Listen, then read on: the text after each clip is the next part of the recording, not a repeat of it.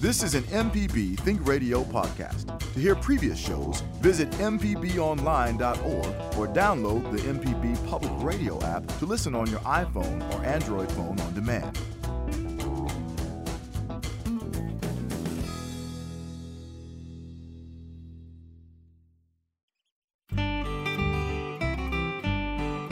This is Creature Comforts from MPB Think Radio. It's the show all about your animals and the animals around you. Kevin Farrell here with Dr. Troy Major, veterinarian at the Animal Medical Center in Jackson, and Libby Hartfield, retired director of the Mississippi Museum of Natural Science. On today's show, we'll welcome Becky Stowe, director of forests at the Nature Conservancy. She's here to talk about the Gopher Tortoise Head Start program, which has released more than 400 endangered gopher tortoises. We'll talk about the goal for those endangered animals and what the ultimate goal for the program is.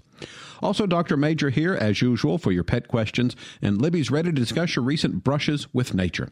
Join our conversation with a phone call. The number is 1 877 MPB Ring. It's 1 877 672 7464, or email the show, send it to animals at mpbonline.org. Remind you that uh, if you miss Creature Comforts on Thursday, it repeats Saturday mornings at 6. So, good morning, everyone. We'll start with Libby. Uh, Libby, anything new outside your house these days? Oh, let's see. I've been watching rose-breasted grosbeaks.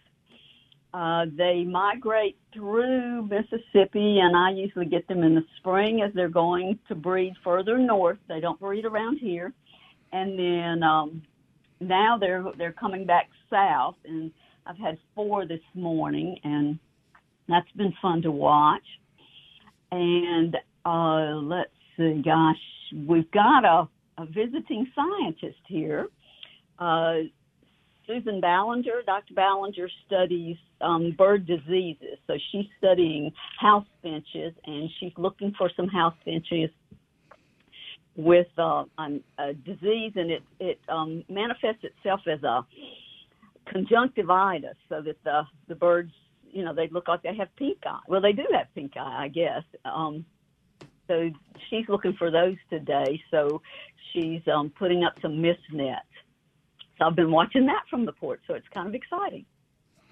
Uh, I was down in uh, Gulfport this last weekend and went to the new aquarium uh, I would give it high marks. Uh, a lot of interesting exhibits. The didn't get to see the dolphins. I think their arrival was delayed by some of the severe weather we've had on the coast uh, in the last uh, several weeks. Uh, and it looks like they'll be set up not only to observe them in their tank, but also looks like a little uh, amphitheater type situation where there might be some dolphin shows in the near future. one of the things I really liked was they had a small aviary, and so it was outside and you know a kind of an enclosed area and boy, you could get so close to the birds in there. It was really fascinating. Get a really good look at some of the colorful birds in there that they have. It was kind of funny. A, a um, helicopter flew over while we were in there, and that certainly didn't sit well with the birds, and all of them kind of flittered around, but eventually settled back down. And again, I was really impressed with how close you can get to them, so you can get a good look at them. Uh, and then the giant tank, which is basically a, you know a three-story uh, tank that's the main uh, exhibit in the uh, in the aquarium, uh, was really great. A lot of different fish in there, so uh, um, my friend and I enjoyed the visit, and I would say if you're down uh, going to the Gulf Coast or down there and uh, would like to have a fun thing to do, I certainly would recommend uh, the new aquarium there. Uh, oh, I'm so glad you got to go. Oh, I want to mention too, and I thought about you. We camped on the Mississippi River Saturday night.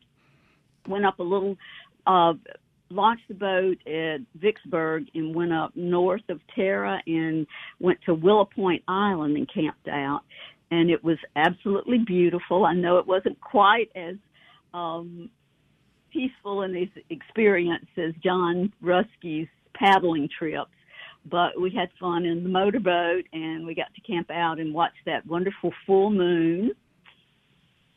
That was really fun. Uh, so, Libby, last week we ran out of time before we could get to an email of a strange looking insect, and uh, I think you've got had a chance to look at it and have some information for us.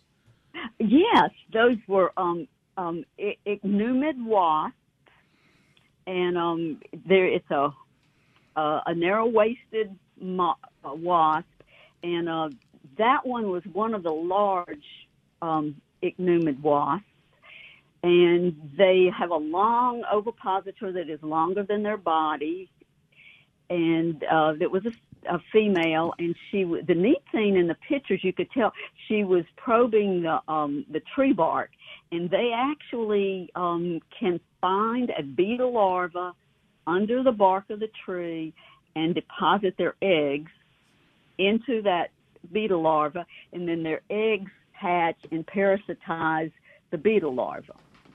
It's it's one of those weird science fiction type things. But um, you know, I guess I, to stress, we can think, oh my gosh, what a cruel it, and it, nature can be cruel. We've talked about that too, but um, that's the only way that an ichneumonid wasp can um, reproduce, or these certain species of, of this wasp. So, um, you know, it's not a choice. They're not deciding to be cruel to that uh, beetle larvae. That's the only way they can reproduce. And uh, our our listener had taken some pretty good pictures, so we could figure out what was going on. And she was. It looked like she at one point there in one of the pictures had actually pierced the bark to lay her eggs. Uh, Dr. Major, I know that you're an insect collector. Are you familiar with those kinds of wasps? Yes, I am.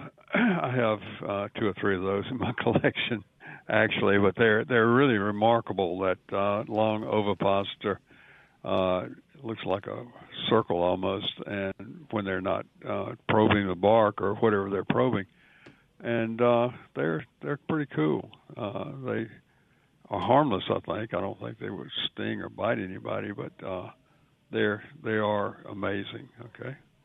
Yeah. Uh, and would they are they fairly common in Mississippi? You don't see them that often. Uh, I don't think we see swarms of them, for example, but uh, occasionally around uh, lights at night, uh, maybe on the screen or something like that, you'll see them. Uh, that's probably the most common way to see them. Troy, this was a pretty shiny black one with um, orange or a golden yellow face, and um, it was it was really a pretty wasp.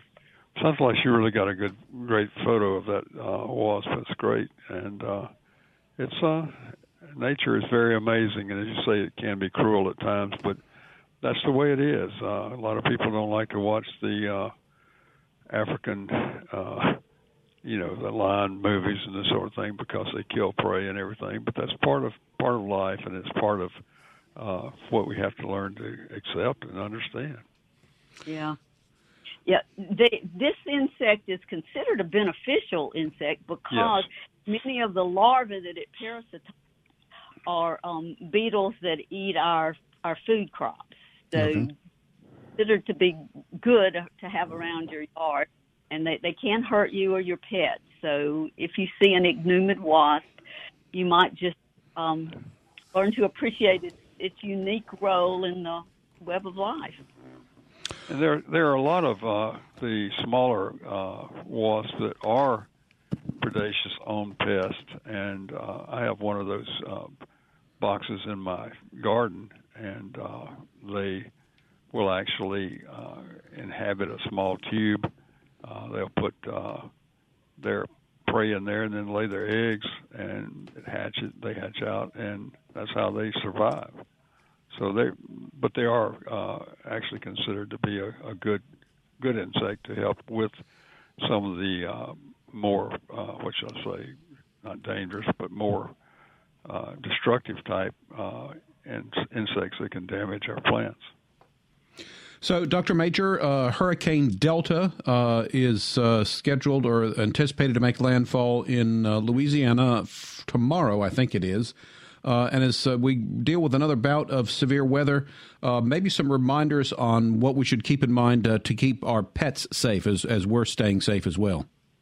Absolutely. And we have to certainly have our prayers and feelings for Lake Charles. It sounds like they're right in the path again of Delta yeah. after the last hurricane. But one of the things to consider, whether you're there or anywhere, where you might have an emergency and you never know when that might be is to keep records for your pets, have carriers available for the smaller ones, uh, and it's very important. Uh, the shelters always get inundated with pets, uh, that uh, are not able to be uh, owners don't take them with them or whatever. And some of the shelters, like in Mobile, for example, with the last hurricane, uh, some of the shelters were flooded. So uh, a lot of several people from this area went down and helped with uh, taking those animals out of the shelters where they had flooded.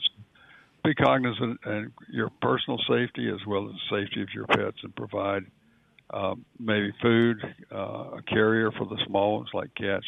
Cats are very apt to get away if you don't uh, have them in a carrier, and and also your your dogs.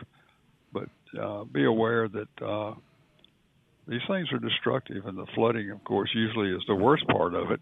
Not necessarily always, but uh, certainly our thoughts and prayers go out for the whole uh, Mississippi, Louisiana Gulf Coast right now. Very well said. Uh, time for our first break of the hour. When we return, we'll welcome to the show our guest, Becky Stowe. As the Director of Forest at the Nature Conservancy, she's going to talk to us today about the Gopher Tortoise Head Start program and how they're helping these endangered animals grow. Dr. Major will stay on hand, ready for your pet questions, and Libby's here uh, to add her voice as well. Call in with your questions and comments. Our phone number is 1 877 MPB Ring. It's 1 877 672 7464 or send an email to animals at mpbonline.org. Back with more, so stay tuned.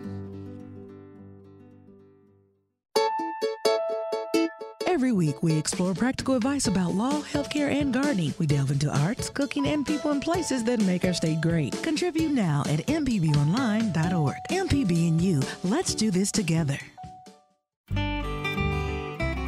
You're listening to Creature Comforts. I'm Kevin Farrell here with Dr. Troy Major and Libby Hartfield.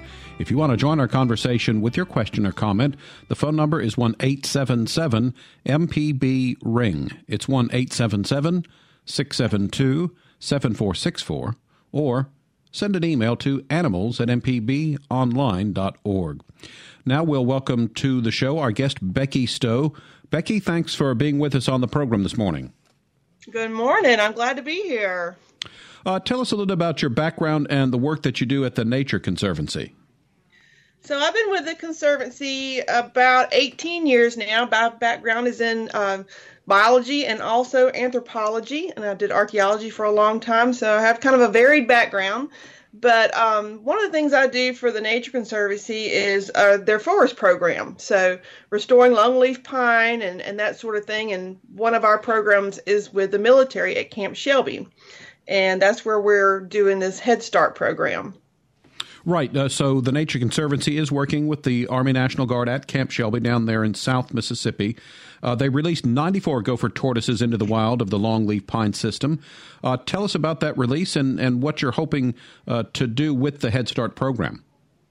Sure. Well, what we've done is over the last several years, we collect the eggs from the gopher tortoise nest, and then we incubate them, and then we raise them to uh, to where they're two years old. And so we released about 87 of those two year olds a few weeks ago. And from a few years back, we had held on to just a few of the tortoises instead of letting of releasing them.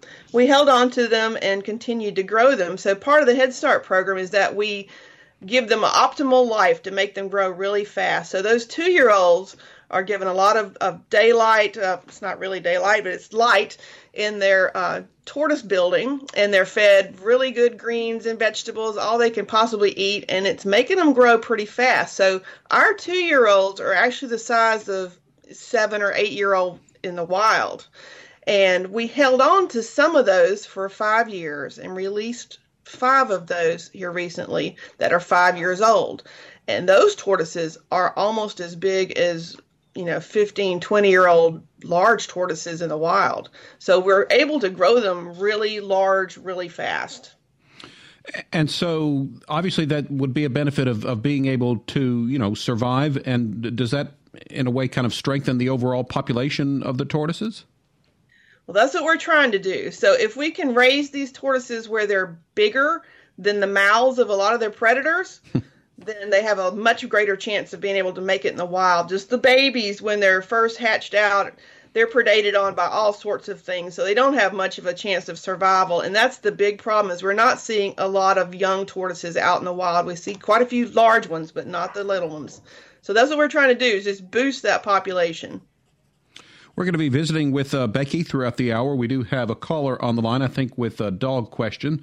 So let's say good morning to Lou, who's called in today. Go ahead, Lou. You're on the air with us.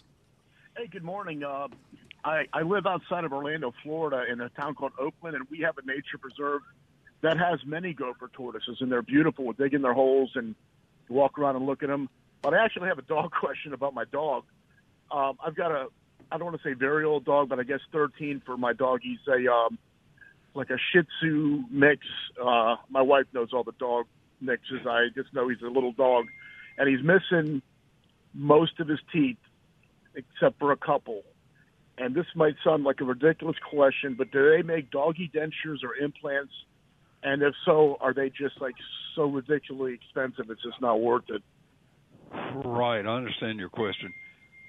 Two things. One, it is quite expensive. Uh, I would say that these teeth, he only has two left. Did you say? Yeah, two or three, you know, approximately. And you know, other than cosmetically, I would say that I would not try to do any dentures or implant. Uh, implant possibly would work, but yes, you're looking at a lot of expense. And he's eating okay, right? I mean, there shouldn't yes, be any we give him soft there. food. You know, we don't give him hard food anymore. We just give him soft food and and uh and he and he and he loves table scraps that we cut up into pieces. So Right. yeah, he's Well- he's eating he's eating good. So I mean, I'm not too worried about it. I just Right. thought maybe maybe I'm doing something great- wrong with him. No, no, it's a great question, but in in all frankness, uh, it would be putting him through a lot, both anesthetic wise and possibly pain wise, which can be controlled. But I really feel like that it would not be uh, advisable at his age. I appreciate that. I, I feel a lot more comfortable about him. You know, we love our dogs, so just Understand. want to keep him strong. Thanks a lot. Great, great. Thanks, Thank Lou. you. Glad uh, you called in this morning. Uh, we're visiting today with Becky Stowe from the Nature Conservancy, and we've begun our discussion about the uh, Gopher Tortoise Head Start program, where uh, the Nature Conservancy, working with the Army National Guard, releases some of these uh, tortoises in Camp Shelby in South Mississippi after sort of giving them a head start by uh, raising them uh, for the first couple of years of their life. So, Becky, is there any issue with the ones that you raised uh, sort of adapting to conditions once you release them?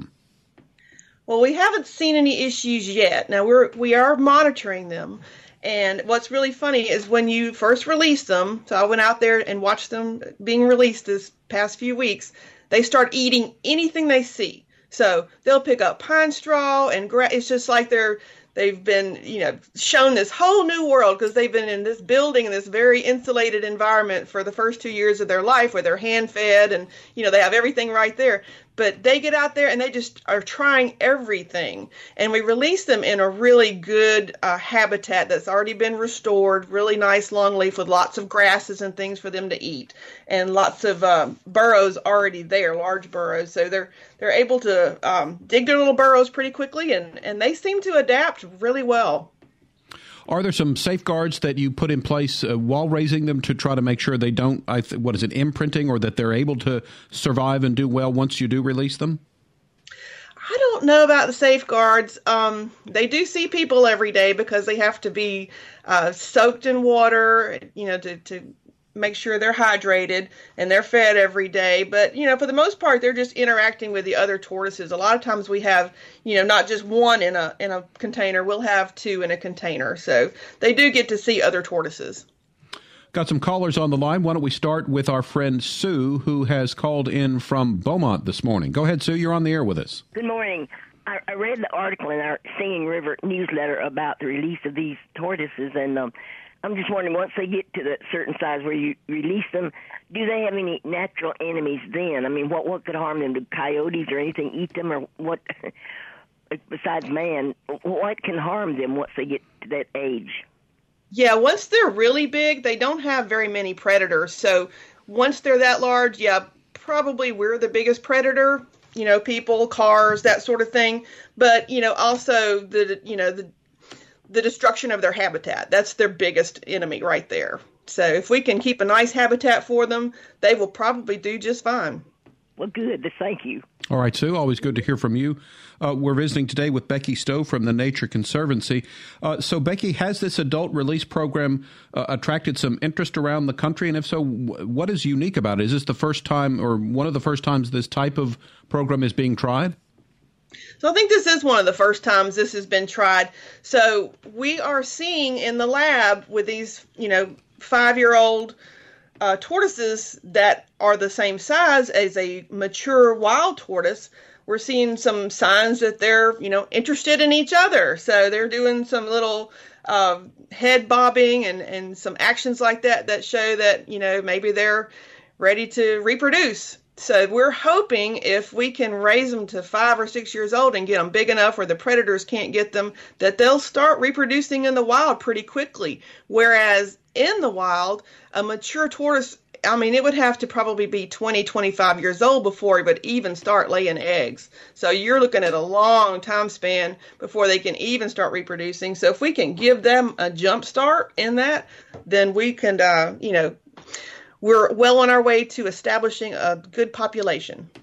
We've got another caller on the line that wants to talk about the tortoises, so we say good morning to Harry in Pascagoula. Harry, thanks for joining us. Go ahead. Hey, thanks. Hey, Becky. Listen, I was wondering, um, do we have any comparison of uh, the tortoises that were released at two years old to uh, the tortoises that you kept within the breeding program? Um, how how are they? What's the how are they doing after the release? Uh, do we have that much data yet, or are we still waiting on that? Well, it's pretty early for us, but what we're seeing right now is about 70% survival, which is, you know, far higher than you would see in wild hatchlings. So our and I'm not a herpetologist, but our herpetologist at Camp Shelby, he keeps up with all those statistics and is carefully, you know, watching the the trends to to make sure that we're doing the right thing because we certainly don't want to release them and have every one of them, you know, eaten or you know predated somehow. Right. And uh, what is what is our general wild population of gophers right now? Well, it's declining, and that's the big problem. And and one of the the you know the signs of that is we're not seeing the juveniles. So you know we have a you know we have all these uh, mature tortoises out there that are just getting older and older, and we're not seeing the recruitment. We're not seeing the replacements for them. Right. And but uh, what is the actual number or estimated number of wild gopher tortoises that we have right now? Do we even have an estimate? There probably is, but I don't know the answer to that. I could try to find out. Okay. I was just, uh, I'm, re- I'm reminiscing. Uh, I remember uh, when we did the red wolf propagation program and we raised all these red wolf pups in kennels and stuff, and then we tried to release them and they didn't do very well. But then, uh, right. you know, down here on the coast, um, they tried the island propagation program where they had a pair released into uh, Horn Island, and because they had an eastern cottontail population, so they had all this free food, you know, and they and the parents, you know, trained their pups to hunt and everything, and then then they caught them after two years and then released them in the Smokies, and every one of those that were uh, kind of raised in a simulated wild situation, uh, they all did well. And I was just wondering, uh, Have, are they having to learn new stuff being, you know, raised in captivity for two years and then released? Or are they getting enough to eat? Do they know how to forage? Uh, I was just curious on how that, that's actually working out. Yeah, we're we're still learning too, and uh, like I mentioned before, you know what I have observed just my you know a few times going out watching them being released is that they immediately start foraging, and I'm sure it is a learning curve. And this this Head Start program is not the answer to the declining population. It's just going to be one of the answers to it. But yeah, I do remember the red wolves, and I remember them also being released. It seems like on the Atlantic coast and they started predating sea turtle nest, which yeah, I remember that. um, one of, is the uh, Gopher Tortoise uh, Reserve still going on in the in Jackson County down in Gautier? That I, I don't know. I know there's some mitigation, some Gopher Tortoise mitigation banks up in Greene County. I'm not sure about Jackson County. Okay. All right. I remember back. To, okay, I'll let you go. But thanks for uh, sharing, Becky.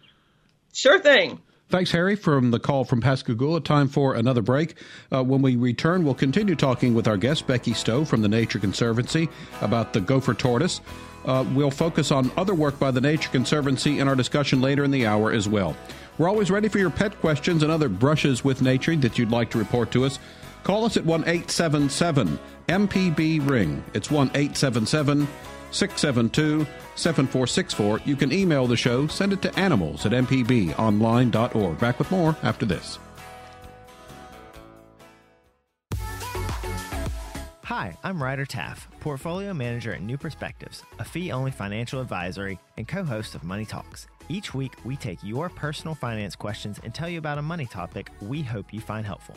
Money Talks can be heard Tuesdays at 9 a.m. on MPB Think Radio. Podcasts can be found on our website, money.mpbonline.org, or on your smart device's podcasting platform.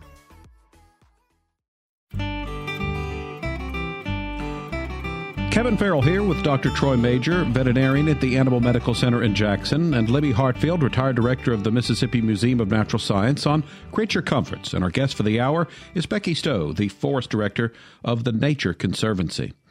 If you miss any of today's program, you can always subscribe to our podcast using your favorite podcasting app, or you can download the MPB Public Media app and you have access to all the Think Radio programs on your schedule. Join our conversation this morning with your phone call. The number is 1 877 MPB Ring. It's 1 877 672 7464 or email animals at mpbonline.org. Got some calls to get to. We'll start with a pet question from our friend Kathleen in Osyka. Good morning, Kathleen. Uh, good morning, guys. I've got an odd one for you today.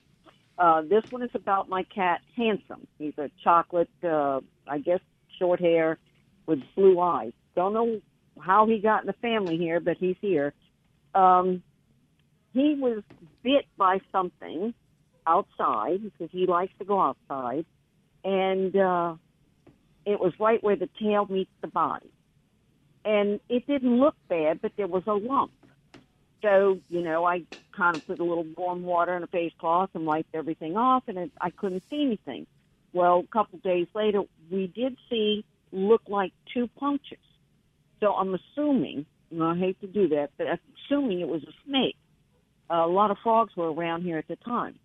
Well, they kept opening up the cut, and it would get bigger, and then I'd put the triple antibiotic and all that stuff on it. It would get better, and then it would open up in a different area around there. Now do that again, it got better. But over this period of time, which he has basically recovered from that, the coloring in his coat, now he was a dark chocolate, nearly black, he is now got the markings of like a Siamese. Just the black around the ears, the tip around the tail. His whole back and all the chocolate in his fur has turned white. And in a matter of three months. Now the cat's 14, I know. When they get old, they get white. But I didn't think it would happen like three months. Any ideas on that? A couple of thoughts. Number one, chances of that being a snake bite are very slim. Uh, even though he's 14 years old, he didn't go sit down on a snake. He probably was running from another cat uh, it's very common for uh, cat bite to begin to swell and even abscess. I don't know if you saw any drainage from that. Yes, there uh, was. Right, but it's very common. Usually, a lot of times with a cat bite, you'll have a couple of punctures, and then two or three days later, it starts to swell. And uh-huh. then, given a little bit more time, it'll start to drain. This can be that's kind of a bad place there around the tail. All I can say about the color change would be that he probably was stressed from this, and uh, at this age, I would say that's highly unusual for him to change change the color type thing. So well, well, the I don't have the, answer coat, for that. I was just going to ask: was a change in the color of the coat any indication to his health? But he looks like he's doing fine. But it was just so odd. Right, it is odd, but uh, I would say that probably if he's got his hair coat and it looks good, you've got you a semi-new cat there. anyway. All right, thank you. I'm enjoying the show. I'm a turtle nut. I actually have Abigail, Beatrice, Clementine, Daffodil, and Eugenie out in the yard. They're wild, but they come up and one. Well, I was gardening one time, and it dug a hole right on the side of me and laid an egg two feet from my foot, and then went back to the woods. I don't know where her partner is. I'm these nasty questions, but I love them just the same. All right. So have, have a good day. Good to hear from you, Kathleen. Uh, let's move on with another call. It's uh, Diane from Polkville has a call for our guest, Becky Stowe. Diane, you're on the air with us. Go ahead. Um, hello. Hey, um, uh, yes, Mrs. Stowe. I was wondering, is there a particular region of Mississippi where you guys are releasing these uh, little little teenage tortoises? Yeah, there is. We're doing it on Camp Shelby. So in the very the, the tortoises in Mississippi only live in South Mississippi. So we're picking really, you know, good suitable longleaf pine uh, habitat for those to be released in a protected area on Camp Shelby. That's where we're putting them. That's, interesting. All right. Okay. Um, I, I was wondering because actually, you know, um, a friend of mine did have a gopher tortoise in her uh, yard one time. Mhm. Um, this was back, uh, I guess, uh, at the turn of the century now. Gosh, that's 20 years ago. But um, it was in Oktibbeha County. Um, and it was a large one. It was huge. It was uh, Wow. definitely a, a full-grown adult, and she didn't know what it was at first. And she called me over there, and she was kind of afraid of it. And it was, you know, it had burrowed down into the ground, and it was hissing, you know, um, and uh, obviously it had its rear end to her, you know, but she didn't know what to do about it, and her dogs were freaking out about it. And I said, "That's a gopher tortoise," you know, and and you know, don't don't touch it, leave it alone, you know. But and that was all the way up in Oktibbeha, you know. Yeah, that's that would be very unusual to find one up there unless it had been, you know, moved from a different location and, and released, you know, in her yard or something like that. Yeah, that would be unusual. How big? How big do you think that tortoise was weight wise? Uh, I'd say twenty or thirty pounds. Yeah. I'm just wondering if that was maybe a sulcata type tortoise uh, that somebody had as a pet and released. That's what I thought. Yeah, maybe it was a different kind of tortoise. I'm, I'm It was- thinking that may it was be the case if it's that big. Those tortoises, some of those can get up uh, to where I can't pick them up. They they can get that big, so that's possibly what that was. All right, uh, Diane, thanks for your call. Good to hear from you this morning. Uh, so, Becky, earlier you mentioned that one of the, the main things uh, that affects uh, the population of the gopher tortoise is its eco uh, is its uh, habitat, uh, and we talked about the longleaf pine system uh, being critical to the success and growth of the tortoise. What does the Nature Conservancy do to help make sure that we're, there is a strong longleaf pine uh, ecosystem for the tor- tortoises to live in? Well, we have partnerships with a lot of different state agencies and federal agencies and, and private landowners across the state. And, and what we do is really, you know, emphasize how important it is to, to do prescribed burns on those lands and to, uh, you know, keep the invasive species down. We have our, our own preserves that we do that on that we, you know, plant longleaf and then we do prescribed burns. We have our own burn crew and we fight in cogon grass down here. So, you know, those sorts of things, the partnerships and, and really pushing those agencies to um, to improve their properties. That's, you know, one of the ways that we, we can improve the habitat for the gopher tortoise. Um, how is the Nature Conservancy's work with Camp Shelby important to the military? Well, we and, and the Nature Conservancies work with military, you know, installations across the southeast and in other parts of the U.S. too.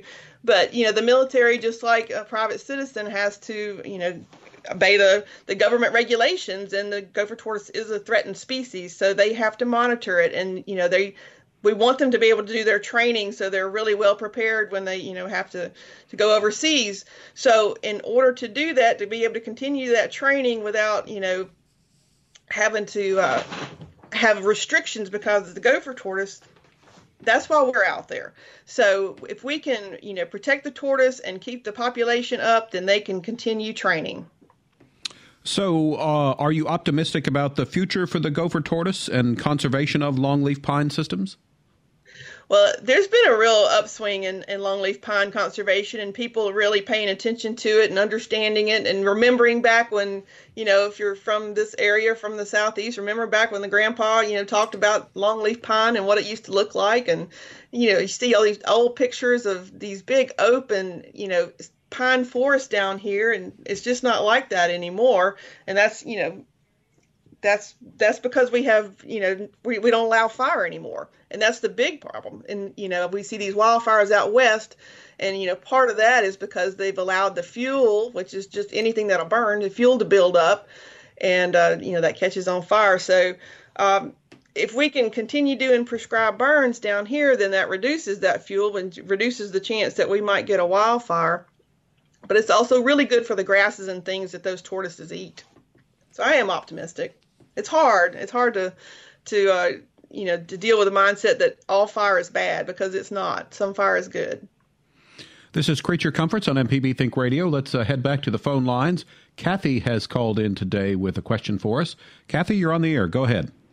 Okay, thank you. I have one comment, enjoying your show too. One comment and then a question, and I'm gonna hang up and I'm going to hang up and listen. Okay. The comment is, I guess the hummingbirds are gone now. I don't see them. And then my question, this is one of my uh, things that make you go, mm, question, because it keeps popping in my mind over the past years. And so it's just a question. Um, just like the cattle trots that people have in their driveways, uh, you know, for cattle not to go across. The question is like with dogs, if you had that for a dog, is a dog's mindset different where a dog would maybe try to go across it and possibly hurt themselves or would it would that prevent a dog from leaving out the driveway? And and if that was the case, could you put cattle trots all the way around a small yard to prevent a dog from stepping out, or is it total different, totally different with the dog? And I'm gonna hang up. Thank you. Thanks for your call, Kathy. Dr. Major, what do you think?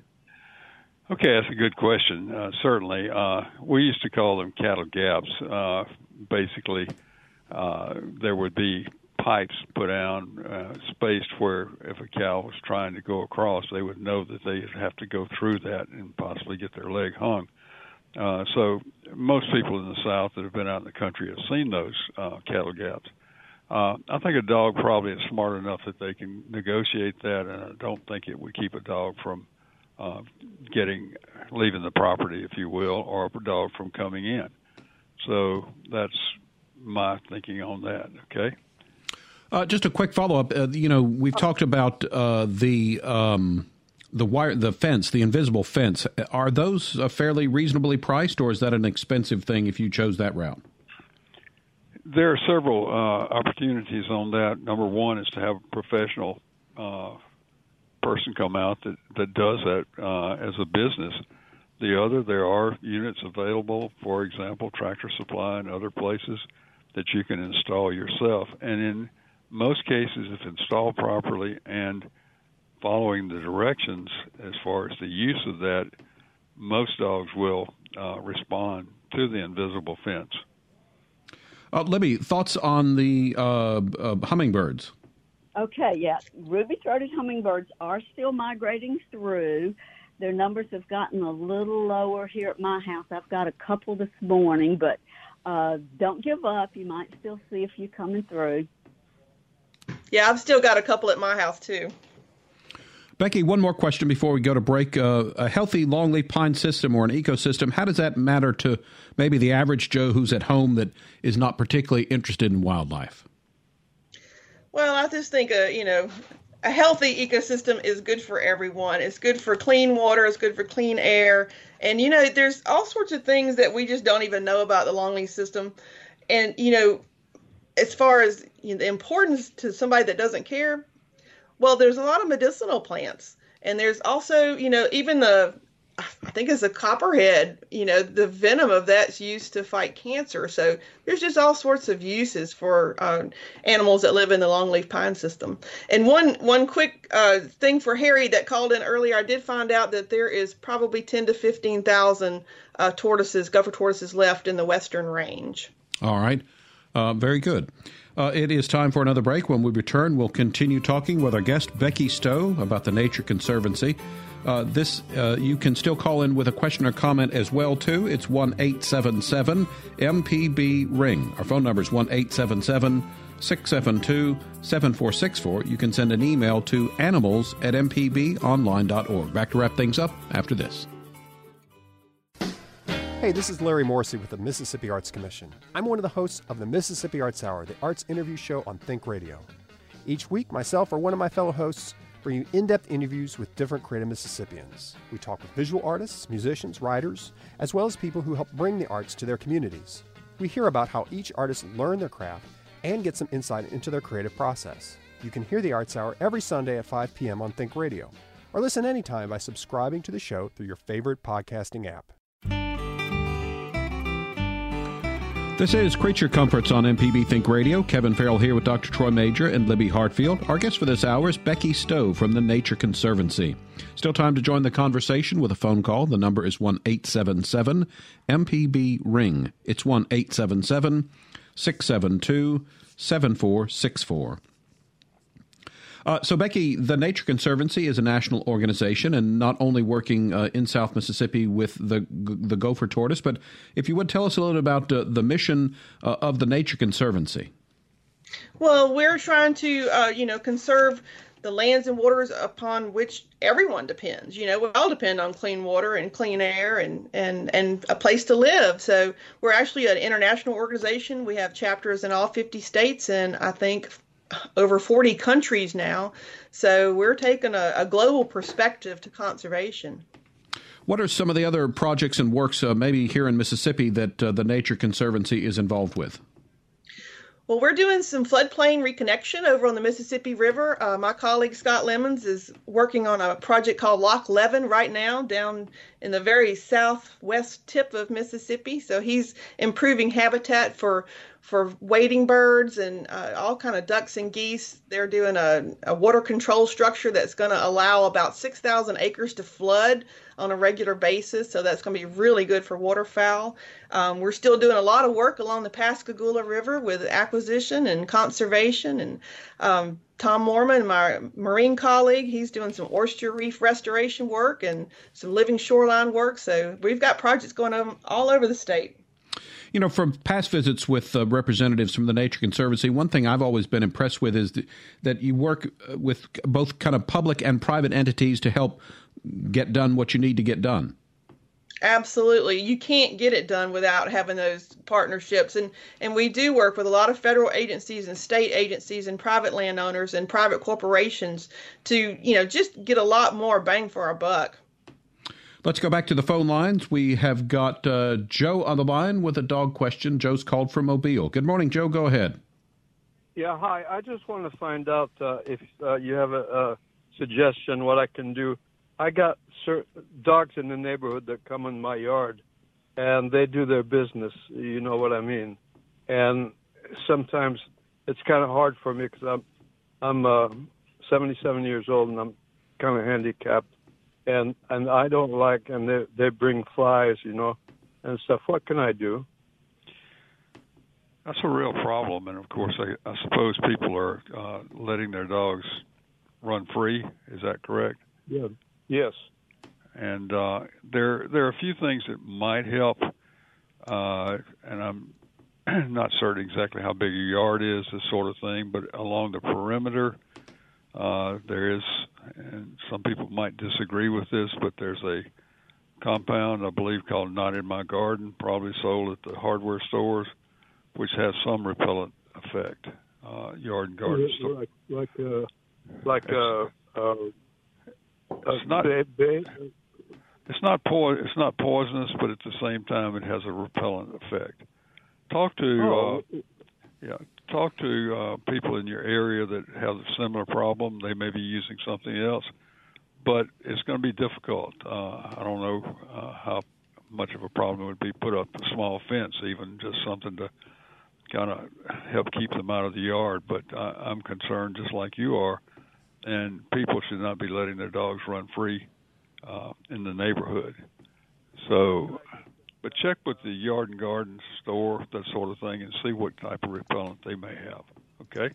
Like a okay, okay. Like a Thank you very like much. A, like like a nursery type place where they would have different plants and everything. They have other people have similar problems. That's a great question, and I'll try to do some research on that myself. All right, uh, Joe. Thanks for the call, and I would also recommend Joe if if you can get in touch with any kind of animal control uh, in Mobile uh, that might be able to be some of assistance as well. Because as Dr. Major said, it's kind of a nuisance. It's not really good, I don't think, for the dogs and for the people whose yards are being kind of run over. Uh, they didn't ask for the dogs to come in the yard, so I think most responsible dog owners make every attempt to keep their dog uh, in their yard. Uh, let's get another caller in, and it's uh, Layla in Long Beach has called in. Good morning. You're on the air with us, so go ahead. Good morning. I just had a comment. Okay. Um, y'all mentioned earlier about the invisible fence for the dogs, and they work very well. However, one of the things that people need to understand is they have to train their dog to the invisible fence. Of course, they'll have the collar on and using flags. And basically, if you don't train them to it, they have a tendency to just run through it and get out and not come back. All right, very good. Thanks for that. Uh, good to hear from you, and a good comment there that uh, they work well. But again, as you mentioned, make sure you d- first install them correctly, and then uh, do whatever is recommended to help teach the dog, make him understand uh, what it's all about, so that he can stay in there uh, in your yard. Again, as we just uh, talked about just a minute ago. So thanks for the call from Long Beach. Our guest this hour is Becky Stowe, Forest Director for the Nature Conservancy. Um, tell us, if you would, about the Phil Bryant Wildlife Management Area. Well, that was a partnership with the state that we have been working on for a couple of years, and that's over uh, north of Vicksburg. And uh, we we partnered with the state to buy, I want to say it was a little over 17,000 acres. And uh, we've, you know, slowly been turning that over to the state, and it's open for hunting, from what I understand. Um, that was just another, you know, good example of a partnership there. There was a big tract of land, one of the largest tract of of privately owned bottomlands, you know, in that part of the the state, and uh, now you know we've made that available to the public, and it's going to you know protect the 17,000 acres of bottomland hardwoods and you know oxbow sloughs and and wonderful habitat like that. Uh, one last thing before we leave the gopher tortoise: is someone liable to come across these if they're maybe out enjoying nature, and if they do, uh, what should they do? Yeah, I mean, you do. If you live in South Mississippi and a sandy area, a lot of times you will come in contact with them. You'll see them, but I mean, they're they're faster than they look, so they will often just scurry away into their burrow when they see you. So you know, just observe from a distance. That's what I would say. And again, if you would give us a, an idea of, of the size, from what we were talking about before, it sounds like these are, are somewhat substantial creatures. So uh, the the little two year olds we're we're letting go they're about the size of your fist maybe not quite that big but the five year olds they are probably you know 10 12 inches across they're they're fairly large they're you know small watermelon size i would say. That's what the mature ones are. They're small watermelon size. Alrighty, and um, in terms of the Nature Conservancy, if uh, someone has heard this and is interested in the work that you do, uh, how can they help, and then how can they find out more information about the Nature Conservancy? Well, they can certainly get in touch with us at nature.org/mississippi, and we're we're on Facebook, we're on Twitter, we're on Instagram, or they can certainly you know get online and, and email me directly at rstowe at tnc.org. All right, and uh, I'm sure financial uh, contributions are always encouraged. Uh, is there any other way folks can help out? Absolutely. You know, uh, donations are always encouraged. Uh, sometimes we take volunteers, and there's different, you know, different ways that you can help. All right, that is going to wrap us up for today. Creature Comforts is a production of Mississippi Public Broadcasting Think Radio, funding provided in part by listeners like you. To hear today's show or previous show, you can go to mpbonline.org slash Creature Comforts. Our show is produced each week by Java Chapman, and our call screener is Liz Gill. So for Dr. Troy Major, Libby Hartfield, and our guest Becky Stowe, I'm Kevin Farrell, inviting you to stay tuned because up next it's AutoCorrect with the lady auto mechanic, Allison Walker. We'll be back next Thursday at 9 for another Creature Comforts. It's heard only on MPB Think Radio.